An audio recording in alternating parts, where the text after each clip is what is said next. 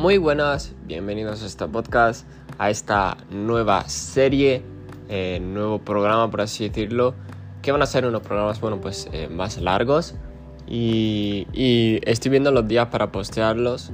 Por ahora los miércoles 100%, eh, estoy entre los lunes y los viernes también, ¿vale?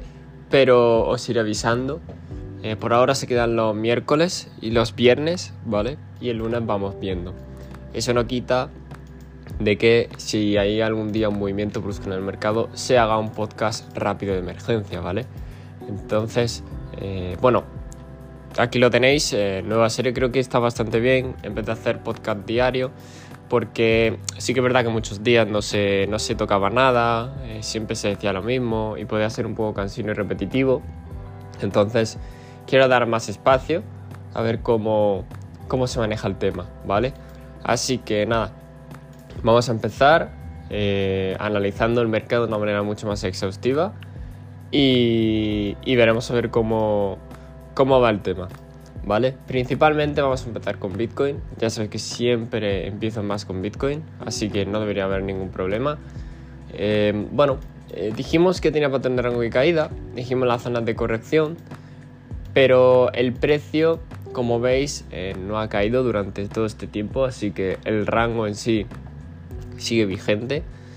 Lo único que tiene que hacer para salir de este rango y ponerse mucho más altista, pues bueno, es romper los 38.500, que ya sabemos que es una resistencia que ha intentado ya tres veces, cuatro con esta, y solo queda esperar a ver cómo, cómo reacciona, ¿no? En cuatro horas sí que lo veo bastante alcista, lo veo con un tirón, quizás a los 40.000, pero claro, eso yo creo que si lo hace, en caso de que lo haga, va a ser rápido y, movidito, eh, sin dar tiempo a que, bueno, a que la gente se intente posicionar eh, y demás. Me huele un poco a short squeezy, tengo que decirlo, eh, porque no me está gustando mucho cómo está el mercado. Si nos vamos al mapa de liquidez, ¿vale? dejadme que lo mire un momentín. Tenemos que Bitcoin, bueno, se encuentra en unos niveles de que mucha gente, hay muchas posiciones en corto, ¿vale? Eh, si me permitís, aquí está. Eh, hay básicamente 430 millones de posiciones cortas en la zona de los 38.500, básicamente, y es posible que el precio, bueno, pues continúe haciendo un short squeezy, quizás, para reventar eh, por así decirlo, esos, esas zonas y, y, hacer que, bueno, pues que todos los shorts se vayan un poco a, al, al carajo, por así decirlo, ¿no? Entonces, esa zona es muy importante, 38.500, muchas posiciones en corto en esa zona, ¿vale? Pero tenemos que recordar que en términos generales hay muchas más posiciones en largo que en corto, ¿vale? Lo que pasa es que se están concentrando muchas más en las 38.500. Por parte de las altcoins, ¿qué puedo decir? Si me voy al total 2, no han parado de subir, ¿vale? Desde, desde octubre. Eh, entonces es muy interesante porque sí que es verdad que no, ha, no se ha alcanzado los 700 billones, que es como el pico que se alcanzó em, en, en 2022 pero sí que es verdad que ha tenido una evolución, bueno, bastante notoria y se ha visto en las altcoins. Eh, sobre todo en las altcoins se ha visto una barbaridad. Y muchas han pumpeado, están a la mitad de su recuperación de camino. Sin embargo, Bitcoin, la dominancia real de Bitcoin, que ya actualmente en Twitter está al 57%, lo cual significa que prácticamente todo el volumen se ha ido para, para Bitcoin, ¿vale? A pesar de que también estén las altcoins y tal, pero prácticamente todo el mundo se ha ido para, para Bitcoin. El momento que Bitcoin empieza a caer eh, y la dominancia cae, pues me imagino que las altcoins subirán, no tanto porque Bitcoin evidentemente cae, pero lo suyo sería que Bitcoin se quedase en rango y la dominancia real baje, por lo cual las altcoins pumpen de una manera bestial. ¿Se podría considerar esto al season? Mm, depende de cómo lo veas realmente porque sí que es verdad que han tenido unas subidas bastante, bastante importantes. Yo creo que se podría considerar una all season, porque estamos hablando de que Solana pasó de 18 a 60 a ver si encuentro más ejemplos, de que MKR pasó de 500 a 1500.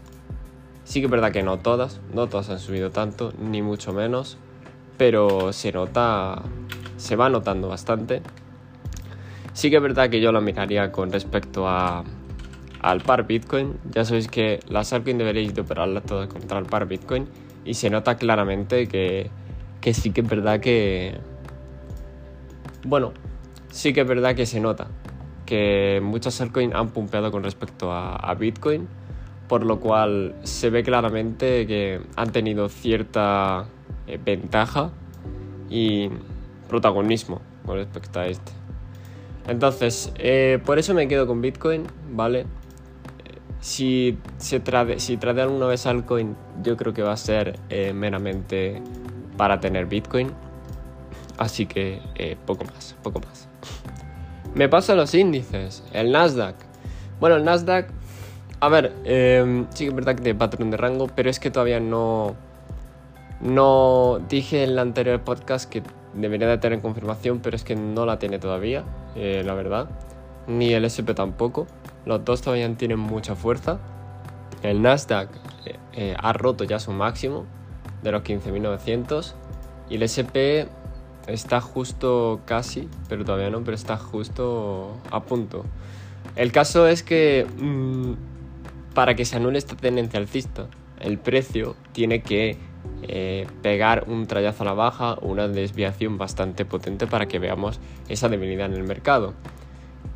Se están rumoreando de que antes de que termine el año, de que Navidad, eh, el mercado tenga una corrección. Yo soy partidario de ello, que haya una mini corrección para luego volver a subir, eh, con todo el FOMO de Navidad, los regalos, etcétera, etcétera, etcétera, ¿vale? Entonces soy partidario de esa corrección. El caso es que tiene que darse las señales adecuadas para que se produzcan, porque si no, me temo que, esto va a seguir subiendo eh, sin, sin, ningún eh, obstáculo, por así decirlo.